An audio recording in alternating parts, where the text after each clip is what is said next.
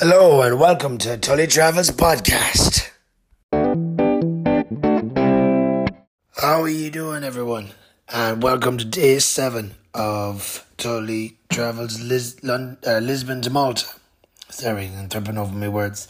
Um, I am absolutely shattered from the day. Today was probably one of the hardest days um, so far on the trip, and just funny like when you're you're on the bike or whatnot, and there was times I was there cycling up a hill and thinking, "Geez, I never remember London to Lisbon being this hard," but then obviously you just kind of forget it after it's done. Ah, it wasn't that hard, but not today. I, I, I struggled a good bit.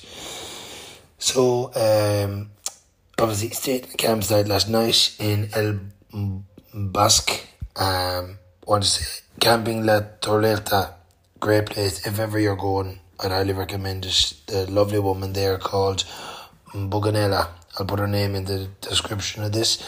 She's a French lady, but obviously she lives and works in Spain, probably the last 20 odd years. Um, really helpful to me, very nice. Um, it started lashing rain last night. My tent was out in it, and she came out and shouted at me and sort of made a gesture to pull your tent in under the cover of the, like um like a, a food seated area. So I done that and I, stayed dry all night and my tent didn't get wet or nothing belonging to me got wet. So I really appreciate that. You could have easily left me there like so anyways, got up this morning and got all my bits and pieces together and hit the road just shortly after nine. I need to try try and be hitting the road earlier anymore because it makes life a lot easier because it's cooler and it's the roads are quieter. So um, headed off and the first twenty kilometers were very hard, a lot of inclines and whatnot. So then I got to a little town called Algar. I stopped and I went into a shop and just got a few pastries and a few bits and bobs and sat on a bench and ate and drank for maybe 20 minutes. And then the next 20 kilometres were even harder. It was, there was 15 kilometres of a non-stop uphill. Um, had the bike turned down to like the easiest gear and was barely able to keep my legs moving. I'd get up I'd see like a hill in front of me and thinking, all right, once I get to here now, it'll be flat. And then it was just a bend and another hill and another hill. So um, I had to stop a few times, obviously, and stand in the shade, get my breath back, have a drink of water, and kind of big myself up and go at it again.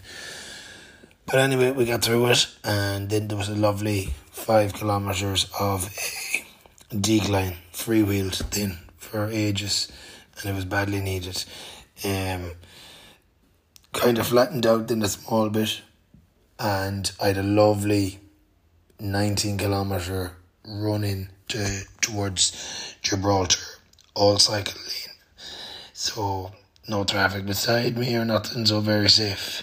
But um, on my way in towards Gibraltar, it's full of industrial estates. Don't know what they're making or building or selling, but um, a lot of smells, funny smells, if you, if you get me, because obviously whatever toxins or things they're they're putting out, it's it um smells a bit. But um, sorry, just on another note, I meant to say, during the first twenty kilometers, actually something very strange happened. I was maybe about ten or eleven k into the cycle, and I was going down a slight incline. Out of nowhere, I come round a bend and there's a man walking a shopping trolley like it's the middle of nowhere. There's no coverage. There's no nothing. There's no house, and he's there pushing a trolley, and he kind of gestures to me, like pointing back the way, like, and then he shaked his hands as if to say, like, what's the road back there? Like, is it hilly or not too bad? And I said, oh, kind of hilly, and I just kept going, but I, I was a bit kind of freaked out by that because, um, you know, if anything were to go wrong in the middle of nowhere like that, it's yeah, there's there's no place sort of to go run or hide or go for help. But anyway, um, back to current thing. Um, so I'm actually not staying in Gibraltar because it was far too expensive, and so I'm staying in the place just north of it, La Línea, Spanish place. It's lovely. Um, you know, but maybe certain places run down, but no, nice vibe to it. So staying in a, a hostel here, a one bedroom, it's grand, it does the job. And I went over to Gibraltar now this evening for dinner. Um, same as you'd go like to an airport. There's a bit of like security. Two guys looked at the passport, one on the Spanish side, one on the Gibraltar side. And um, the minute you get in, you can just see the the like sort of English influence. There's single and double decker red buses.